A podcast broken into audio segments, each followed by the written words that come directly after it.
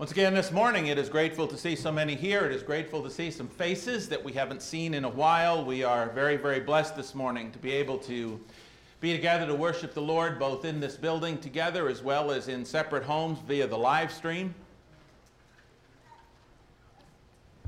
Scripture says, Have this mind in yourselves, which is yours in Christ Jesus, who, though he was in the form of God, did not count equality with God a thing to be grasped, but he made himself nothing. Taking the form of a servant and being born in the likeness of men he humbled himself by becoming obedient to the point of death, even the death of the cross. Therefore, for that reason, therefore, God has highly exalted him and bestowed on him the name, the name that is above all names the name that is above every name, so that at the name of Jesus, every knee should bow. In heaven, on earth, and under the earth. And every tongue confess that Jesus Christ is Lord to the glory of God the Father. Philippians chapter 2, verses 5 through 11 in the English Standard Version. Today is not only the last day, but also the last Lord's Day of the month of February. Like all other days, when this one is gone, it will never come again. And so I'm grateful to worship God together with all of you this morning. It was during the month of February number of years ago, in fact, 19 years ago, that my dad died on February the 1st. At the time of his death, Dad had only been a Christian for about three years. But he'd always been a man of integrity, a man who prided himself on having a good name and a good reputation in town. As we repeatedly referenced in our recent Sunday night sermon series on elders. A good name is to be chosen rather than great riches, loving favor rather than silver and gold. Proverbs 22 and verse 1. And so, having said that, I asked the question this morning what's in a name? What's in a name? And the answer is quite a lot. You see, your name represents your character, it represents your qualities, it represents who you are, it represents what you've done, it represents how people are going to respond to you. You know anybody maybe whose name you hear and you go, oh, or whose name you hear and you go, oh, just by the mere mention of their name. But more important to our point this morning is this the question that serves as our sermon title this morning What's in the name? And the answer to that question is far more than most people could even imagine, possibly ever imagine, even having studied it. But we're going to do exactly that this morning. I want to begin this morning by looking as we seek to answer the question, what's in the name? I want to begin by looking at the definition of the Greek word from which we get the English word name. That Greek word is onoma, O N O M A, very simple little five letter word. And the Greek word onoma, according to Vine's, means this. Listen carefully.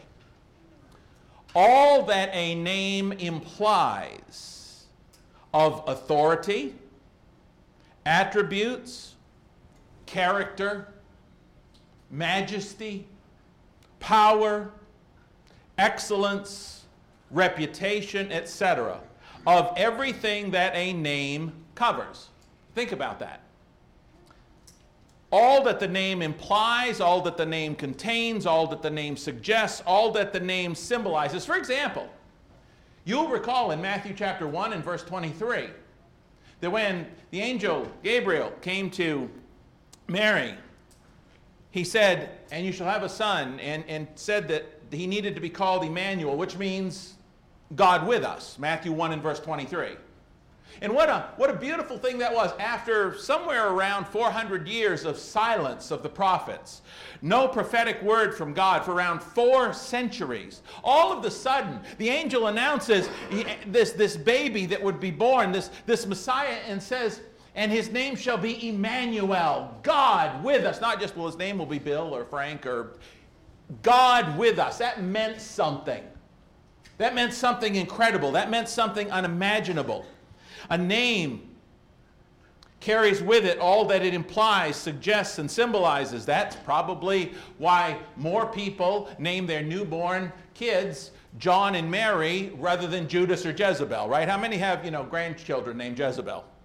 Nobody? Of course you don't. Why? Because of all that that name implies, all that that name carries with it, the reputation that that name has. Same with Judas. Well, this is my grandson Judas. Not many of us say that, right? There's a reason for that. There's so much more to a name than a name.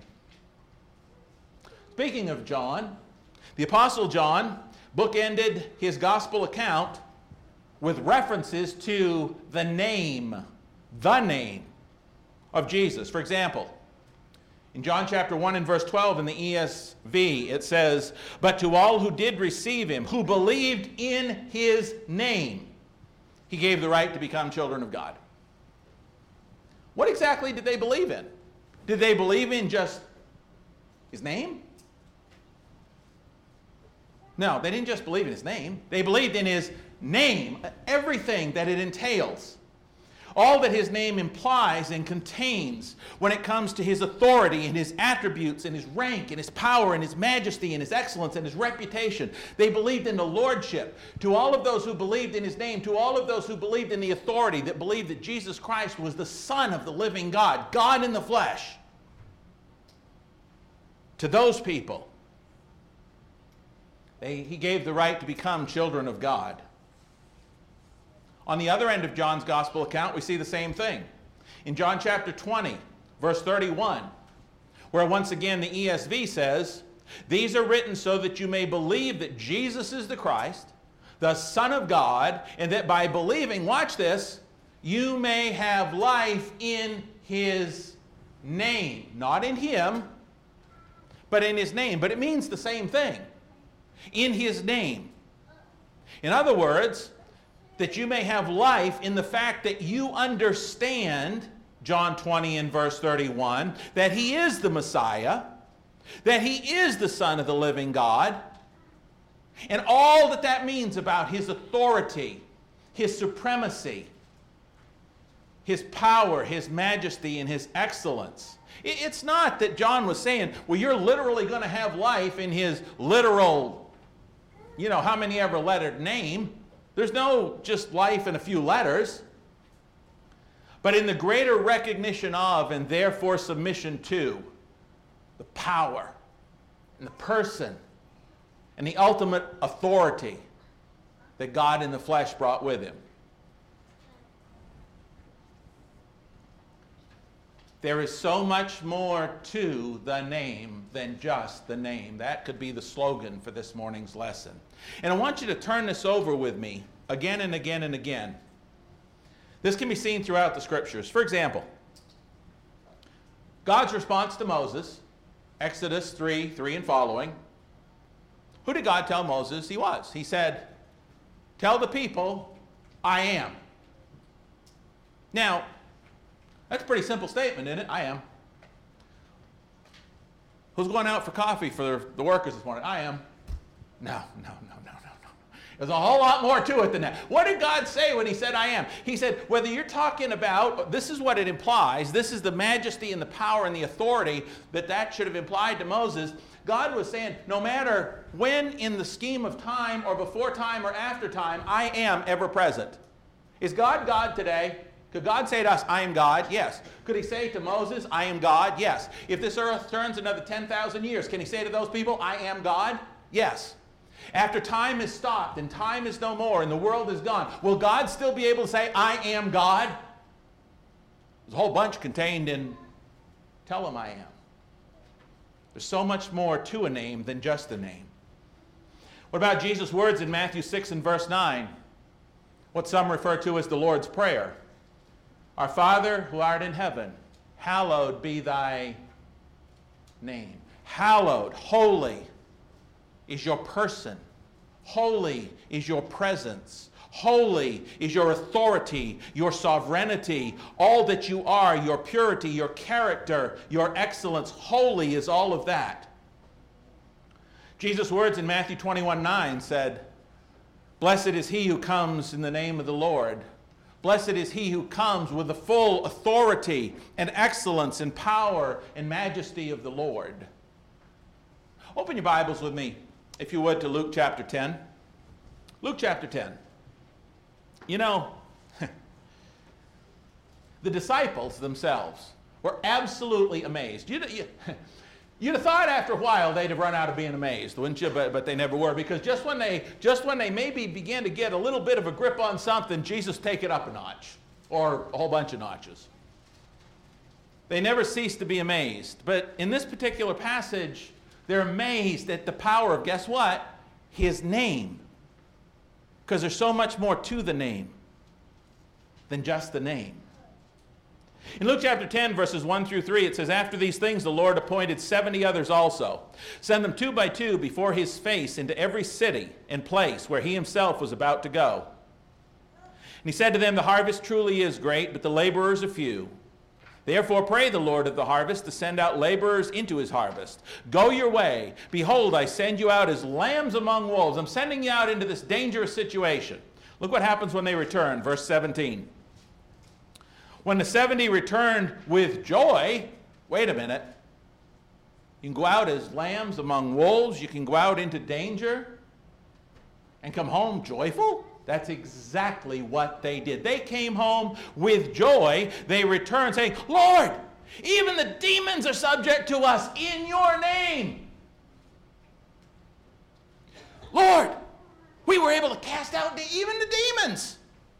All we had to do was mention your name. In your name. And he said to them, I saw Satan fall like lightning from heaven. Behold, I give you the authority the authority to trample on serpents and scorpions and over all the power of the enemy, and nothing shall by any means hurt you. Those that he sent out, he said, if I may paraphrase, you shouldn't really be too surprised at this. I gave you authority. Where was the authority? The authority was in his name because he is all authority. Don't be surprised that the demons are subject to you in my name because there's so much more to the name than just the name. Jesus' full authority is behind it. You know, Jesus told his disciples in John 10, 17, and 18 that he had been given authority to lay down his own life and to take it up again. And his complete and willing obedience to do so gave him complete authority and eternal supremacy. And it gave him the name that is above all names because it embodies the essence of, of everything that God was willing to go through from, for us. We saw this in Philippians 2 5 through 11 that I read at the beginning. We saw it right there. And we also saw in Philippians 2 5 through 11 that Jesus' name, what he's all about, what he would be all about while he was here for us he would be all about total self sacrifice, voluntary vulnerability, complete humility, full and faithful obedience to his heavenly Father, even despite the most excruciating pain and suffering and death imaginable. And it was because he was willing to do that, because he was willing to obey his Father right to that point, even to the point of death on a cross. Therefore, God highly exalted him and gave him the name which is above every name. That at the name of Jesus, all should bow. It was by his sacrifice that he obtained eternal authority over all things for all time. And not only is his name about all that he was and all that he did for us, it is also about all he continues. Does Jesus still continue to work for you? Does he? Yes, he does. Hebrews 1 1 through 4 tells us that. Jesus' name embodies all of his incredible and limitless power and authority and superiority and supremacy and preeminence. Colossians 1 15 through 23. So, that's the introduction.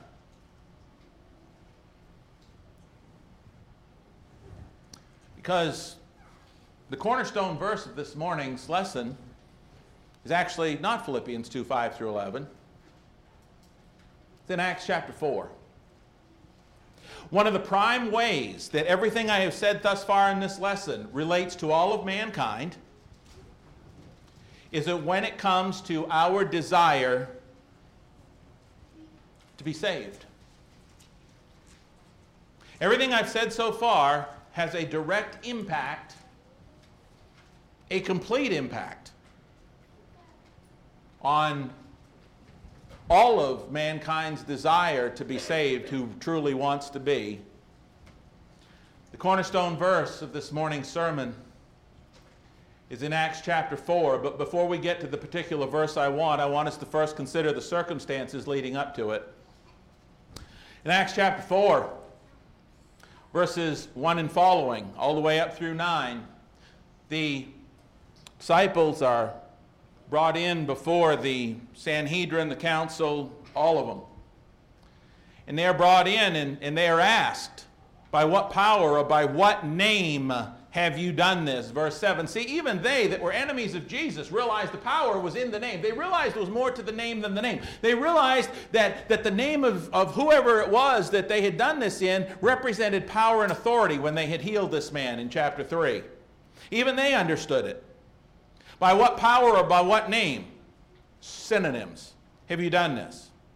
We know in verse 8, Peter stands up and he lets them know in no uncertain terms, saying in verse 10, Let it be known to you all and to all the people of Israel that by the name of Jesus Christ of Nazareth, by the power, by the authority, by the lordship, by the excellence, by the supremacy, by the immensity of Jesus Christ, whom you crucified, whom God raised from the dead. By him, this man stands here before you whole. He's the reason. Not just his name, but his name is representative of who he is. Verse 11 This is the stone which was rejected by you builders, which has become the chief cornerstone. Boy, Peter, you're pretty brave. No, you're pretty faithful. Same group that had had Jesus crucified less than two months prior. Same group from where Peter denied knowing Jesus out there in the courtyard and had, had, had run off. Stands up and he says, Oh, yeah, by the way, it's by the authority of Jesus, whom you crucified. Can't you see Peter just standing there going, He's the cornerstone you guys rejected. Then he makes this statement, which is again, this is our cornerstone verse for the morning. Verse 12 Nor is there salvation in any other, for there is no other name under heaven given among men by which we must be saved. Don't miss this. This is the message that we got to get to our religious friends and neighbors right here. You want it all? There it is, one, one verse. We get this message to them, we can get the rest of the message to them. There is no other person, there is no other power, there is no other presence. There is no other entity, there is no other authority, there is no other individual. There is no other name, or therefore, system, doctrine, covenant, faith, church, or religious setup under heaven given among men by which we can and must be saved, other than the one instituted by and that carries the name and authority of Jesus Christ Himself. End of discussion. Jesus has all authority. And there's no salvation in anybody else or in anything else that anybody else has set up. Only Jesus. Jesus and Jesus alone. It is all about the name of Jesus. And because of who he is and what he did, and everything else that is carried in the name of Jesus, it is him and him alone who is able to save completely those who come to God through him, since he always lives to make intercession for them. Hebrews chapter 7 in verse 25. You remember? Remember what Jesus said in John 14 and verse 6? I am the way, the truth, and the life. No man, it's just like Acts 4:12. No man comes to the Father except through me. Turn to me in your Bibles to Luke 24. Luke 24. It is all about the name of Jesus. Look what Jesus said after his resurrection, after he had raised himself from the dead. He had said, according to John 10, I have the power to lay my life down, and I have the power to raise it up again. And he did. That's what gave him all authority. That's, who, that's, that's where he showed us he was God in the flesh. The only one. After his resurrection in Luke chapter 24, beginning at verse 44. Look what it says about the name. Then he said to them, These are the words which I spoke to you while I was still with you, that all things must be fulfilled which were written in the law of Moses and the prophets and the Psalms concerning me.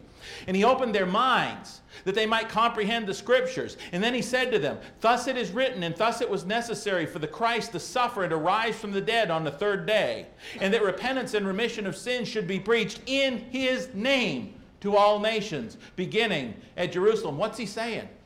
He said, Look, he opened up their mind and he said, Look, all of these things that just took place in the cross and all that was necessary. Look, this is just what was written about me by the prophets. This is exactly what the scripture says how I was to suffer and to rise up the third day. This all happened so that you could go and you could preach repentance and forgiveness by my authority in what I accomplished when I came out of that tomb. That's what it means by my name. All that I did. Preach it in my name. Preach it by my authority. Preach it because I did come out of that tomb. Just like the Bible says The power and authority to raise himself from the dead, to cause people to want to repent and turn to God, and to forgive every sin they had ever committed, is all found inherent in his name because his name represents everything he is. What an awesome God. You know, the Bible says in Acts chapter 2 and verse 21 and Romans 10 13 as well that whoever calls on the name of the Lord shall be saved. Doesn't it say that? You're familiar with that, right? Whoever calls on the name of the Lord shall be saved, right? It's there. And you know, that is absolutely true. Of our denominational friends, if they watch this far in the, in the live stream or they watch it later on, they may be getting excited. Say, yeah, that's right. That's a, whoever calls on his name will be saved. Yeah, that's right. Everyone who calls upon his name, that is to say, everyone who understands, who recognizes, who respects, and therefore faithfully submits to him as Lord, because they know all that his name is about. It's about his authority, his character, his rank, his majesty, his power, his excellence, his lordship. When they are willing to call upon his name, that is, when they are willing to submit to all of those things that Jesus is represented in his name, and they are willing to submit to that authority and reverence, can they be saved? That's what it means to call on the name of the Lord To call on everything he did, to submit to him because he was able to accomplish that, because he is God. It's not simply some short canned prayer that's never seen in the scriptures. Well, okay, Doug. Well, then, if it, it what is it then? How does one call on the name of the Lord? We know the answer to that, right? It's not a, it's not a big mystery. How does one call on the name of the Lord? Look with me at several texts. Look in Matthew 28. How does one call on the name of the Lord? How does one call on his authority? How does one submit to his authority, his lordship, his essence, his preeminence, all that he is? How does one do that? Well, Matthew 28 18, very familiar text. Jesus came and spoke to them, saying, All authority, I got it all. Remember, this was after he had resurrected himself from the dead. All authority has been given to me in heaven and on earth. He wants to make sure they understand that he's got it all. He says, Go therefore, go because I have all authority and I'm telling you what to do. Go therefore and make disciples of all the nations, baptizing them in the name of the Father and of the Son and of the Holy Spirit how do they call on his name? When they are baptized in the name of the Father and the Son and the Holy Spirit. When they are baptized because of the authority of Jesus Christ and their recognition of it, they will humble themselves, call on his name, and be saved. Acts 22 and verse 16. Please turn there. Even if you can quote it by heart, please turn there. Humor me.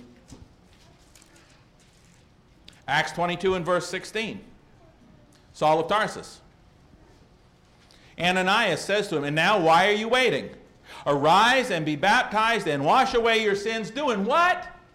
Calling on the name of the Lord. How do you call on the name of the Lord? When you arise and are baptized and have your sins washed away. That's how the scripture defines calling on the name of the Lord.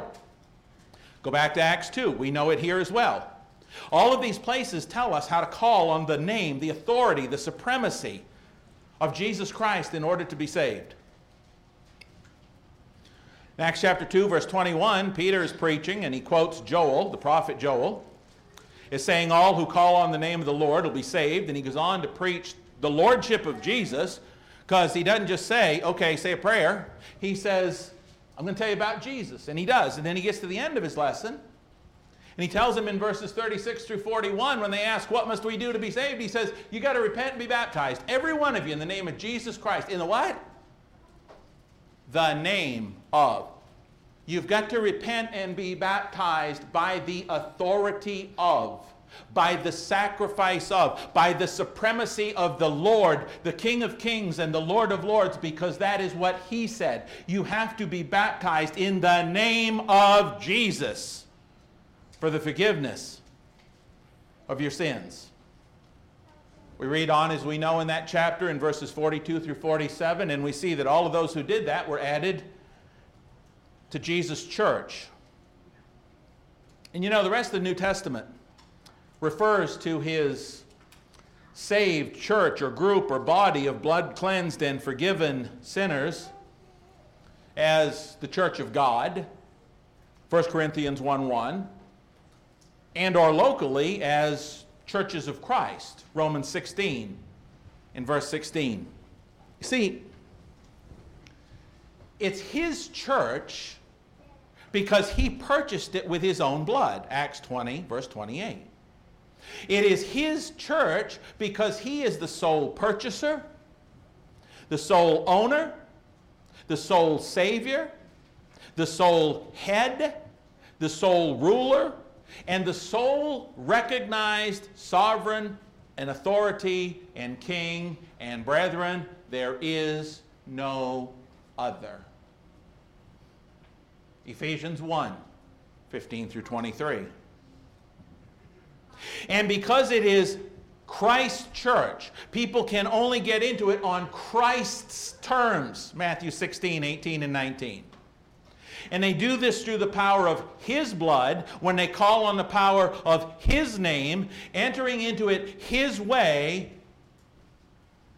through their recognition of who He is and submitting themselves to Him as Lord, God, and King. You know, another way to look at this. There are several places in the scriptures where where his disciples, Christ's people or disciples or church, are pictured or illustrated as his bride. Matthew 25, 1 through 13, John 3, 29, Ephesians 5, 23, Revelation 21 all use this illustration of, of Christ's disciples or saved group or church as, as his bride. Let me ask you a question. When a woman becomes the bride or the wife of someone, what does she do as a sign of her love for and devotion to him? What does she do as a sign of her submission to his headship or authority? What does she give as a signal or a symbol to all of the world that she now belongs to that husband? You know what she does, right? She takes his name. Right? She takes his name. Think about that. And then think about that. This. In the same way, those who gladly respond to Christ's love and Christ propo- did Christ propose to us? Did he make a proposal? Did he? Sure did. We are to repent and be baptized for the forgiveness of our sins. We are to continually confess our sins, 1 John chapter 1, and he will continually cleanse our sins. We are to live faithful unto death. That is his proposal, and he will make sure that our sins get washed away. Isn't that the proposal he made to all of us? See, Jesus gave us a proposal. And those who gladly respond to Christ's love that he showed on the cross, his proposal that we see in the scriptures, and his invitation by saying, Yes, I want that. They do that when they are baptized for the forgiveness of their sins. And then what happens? They become a part of his church, a part of his body, a part of his bride. And out of their love and honor and devotion and commitment and respect for Jesus as their Redeemer, their Savior, and their husbandman, they do the same thing. They take his holy name. Scripture tells us that. In Acts chapter 11, verse 26, the disciples were called Christians first at Antioch. We know what Christian means, right? Isn't just some name that we dreamed up, dreamt up, dreamed up, whatever. Isn't some name we came up with. I knew I could get around that. They were called Christians first at Antioch. Well, what does Christian mean? Well, I-A-N is a translation of a Hebrew suffix that means belonging to amongst other things, belonging to. So if I'm a Christ, I A N, a Christian, I am a Christ belonging to, I belong to Christ. I've taken his name. I belong to Christ. I am a Christian, Christian. With all due respect, I do not belong to Luther. I'm not a Lutheran. No disrespect intended, but I'm not. Can the name of Luther compare with the name of Christ? I'm not a Lutheran. I don't belong to him. I'm not a Mormon, a Presbyterian, a Baptist, a Methodist, an Episcopalian, or anything else. You know why? Because in the Bible, those that belonged to him wore his name. They became part of his bride. And, and another thing while we're thinking about this is with this illustration, they didn't add any of those names to his name. In Acts 11 26, did they, you see that they were Christian hyphen whatever other name you do you see that? No. There's no such thing as a hybrid or a hyphenated Christian. Who else's name could possibly compare? Who else's name would you like to put next to Jesus because they're just as important? Who else's name would you put ahead of Jesus because they're more important? What other name could possibly add anything to Jesus? What other name could possibly do anything but detract? He's God in the flesh. And the sole name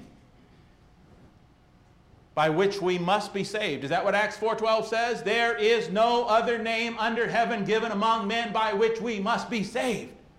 No other name will do it. Gentlemen, how would you have felt when you got married if your wife had said, Well, I'm going to marry you, but I want to take an old boyfriend's name? Would that have worked for you? you? You all be okay with that? There's a man in this room shaking his head, yes, he needs to be poked by his wife. Of course it wouldn't. It's not okay to take somebody else's name when you belong to this one. Because what would that be seen as a sign of? If this woman's marrying this man, but she's going to carry an old boyfriend's name, what does that say? That means she's not loyal to her husband. She's not faithful to her husband. It means that she, her interests are divided and she's more dedicated to this other individual whose name she carries. She's neither fully loyal, faithful, or devoted, or in love with only that one man. Worse yet, here's the worst scenario. Rather than wanting an old boyfriend's name, what about if you've been married 10 years and she decides she wants a new boyfriend's name? Y'all be okay with that? I don't think so. But let's talk about that in a spiritual sense. Think about this Christ's established church is in Acts chapter 2. In the first century AD, first century, 33 AD, Christ established his church, his body, his bride. They took his name, didn't they? They were called Christians, right? It's not just Acts 11 26. They were called Christians or Christians.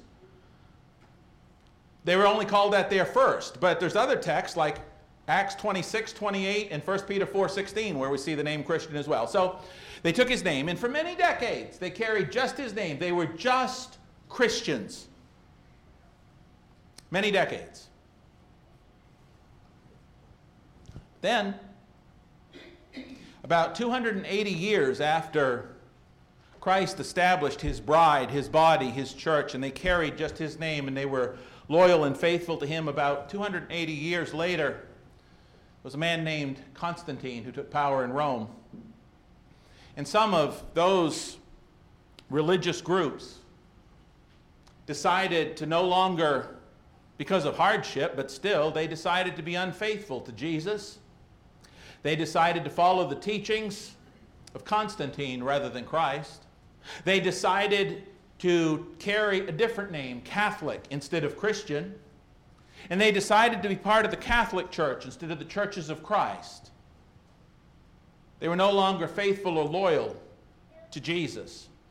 Martin Luther was born some 1450 years after Christ, and uh, after Christ established his church. And, and what did people that, that wanted, said they wanted God, what did they do? Well, they began to decide that they'd rather be called a Lutheran than a Christian. They put Luther's name over Christ, and, and, and they became part of the Lutheran church instead of the churches of Christ, and they, they put his name first. And we could go on with a whole list of people where this happened. John Calvin, 1476 years later, after Christ established his bride. John Smith founder of the Baptist Church 1521 years later. John Wesley, 1670. We could go through a whole list, but there's no need to. The, the bottom line is this. They were called Christians. They were loyal to Christ. But somewhere along the line, as, as the centuries unfolded, the church, in many places, the disciples, decided that Christ's name was no longer that powerful, that being just a Christian wasn't enough, that, that to be called just the churches of Christ wasn't good enough anymore. And so they changed their name. They changed who they listened to. They changed who they were. And you know, one of the things about it is many of those men, including Luther and Wesley, they understood the significance of the name of Jesus because they very boldly said, Don't be called by our names. Luther was big on this. Didn't want his disciples called by anything but the precious name of Jesus. You know what's true of individuals is true of groups as well. Those who have accepted his proposal, those who have said yes to him, they've been baptized into Christ, they've become part of his bride, they wear his name. You know, that's not just an individual thing, it's a group thing too, because the whole body is the bride. And so while an individual would be called a Christian, whole groups of individuals would still carry his name and be called churches of Christ, right? That the way it worked in the Bible? It's exactly the way it worked. You buy these signs, and I think, that is so sad. And, and I'm not disrespecting anybody, I'm just being honest. It's not St. Paul's church. It's not St. John's church. It's not St. Andrew's church. It's not Luther's church. None of them died to purchase and establish and reign over the church of our Lord that took his precious blood. None of them did. Do you know that in the first century, even Peter and Paul would not allow that kind of thinking to get a foothold? Did you know that? Peter and Paul, when people wanted to make them the, the, the, the big man on campus when it came to the church, oh, no, that's not going to happen. In Acts 10 25 and 6, Peter goes to Cornelius. Cornelius going to basically worship him, and Peter says, Oh no, I'm just, get up, get up, I'm just a man.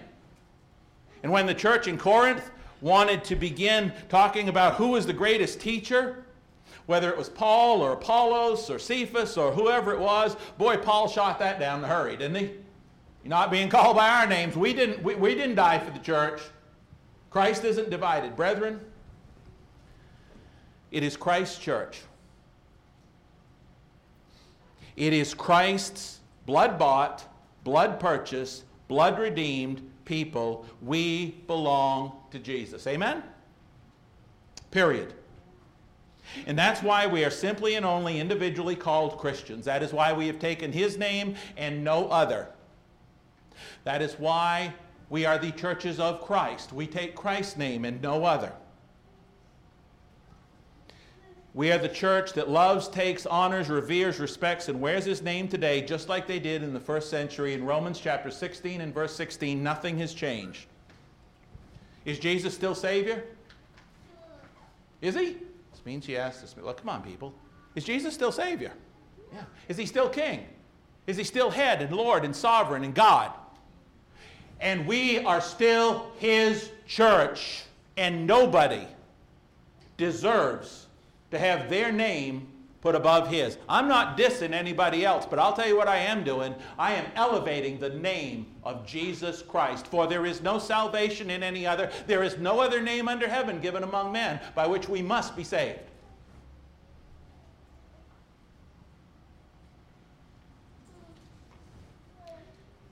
In the scriptures, it is his name that is representative of the essence and the magnificence and the power and the glory of all of his ability, of all that he did for us, of shedding that perfect blood for us. His attributes, his authority, his accomplishments, his power, his majesty, his excellence, all of those. And we understand that, and we recognize that, and we bow down before that. Because we realize that nobody else is worthy. Nobody else is worthy of our love. Nobody else is worthy of our devotion. Nobody else is worthy of us taking their name and submitting to them. And we consider it an honor beyond measure. I'll tell you what, I consider it an honor beyond measure when somebody says, You're a Christian? Amen. How much better a thing can you be called than a Christian? If you think there's anything, come see me afterward and I'll tell you you're wrong. Just saying. I'm a Christian. What church do you go? I go to Christ Church. Which one is that? That's the one in the Bible. That's church that I am blessed to be a part of. I've heard, and I'm so sad, and I've heard of churches of Christ changing their name because the name of Christ is offensive and they've become the this valley church or this community church. Shame on them. I would run out those doors in the middle of services if they dared defy the name of Jesus Christ. If you're listening to this lesson this morning and you'd like to learn more about becoming a member of His blood bought church, His bride, His body, or kingdom, if you'd like to learn more about His church over which He is Lord, His body over which He is head, His kingdom over which He is king, or His bride over which He is the husband, or about His people, who realize the honor and the beauty and the glory of the name of Jesus Christ, and who have worn it since the first century remaining faithful and loyal to Him and Him alone since the first century. Long before the first man made division or denomination ever came into existence, we'd love to sit down and have Bible study with you. Wouldn't we, church? Wouldn't you love the chance to study this with somebody? Don't understand it? Got some head shakes that time. It's about time. Or if you're here this morning and you'd like to be saved, you know what? The only way you can be saved is by, guess what? Calling on His name, His authority, His power, calling on His sacrifice, His preeminence, calling on everything that Jesus Christ did for you. That's what it means to call on His name. How do you do that? You do that by being baptized into Christ for the forgiveness of your sins, by, by being put to death that old man of sin with Him, and being raised to walk in newness of life. Romans chapter 6, by going through that death, burial, and resurrection. That's how you do it. Why? Because Doug said so? Nope. Because Church Christ showed us said Nope. Because churches of Christ all over the world say nope. But because Jesus Christ, who has all authority, said so, that's why. You can be saved the same way people have been doing it since the first century. Just as Saul of Tarsus was commanded to do in Acts 22 and verse 16 when he was told by Ananias to arise, be baptized, wash away your sins, calling on his name as we stand and as we sing.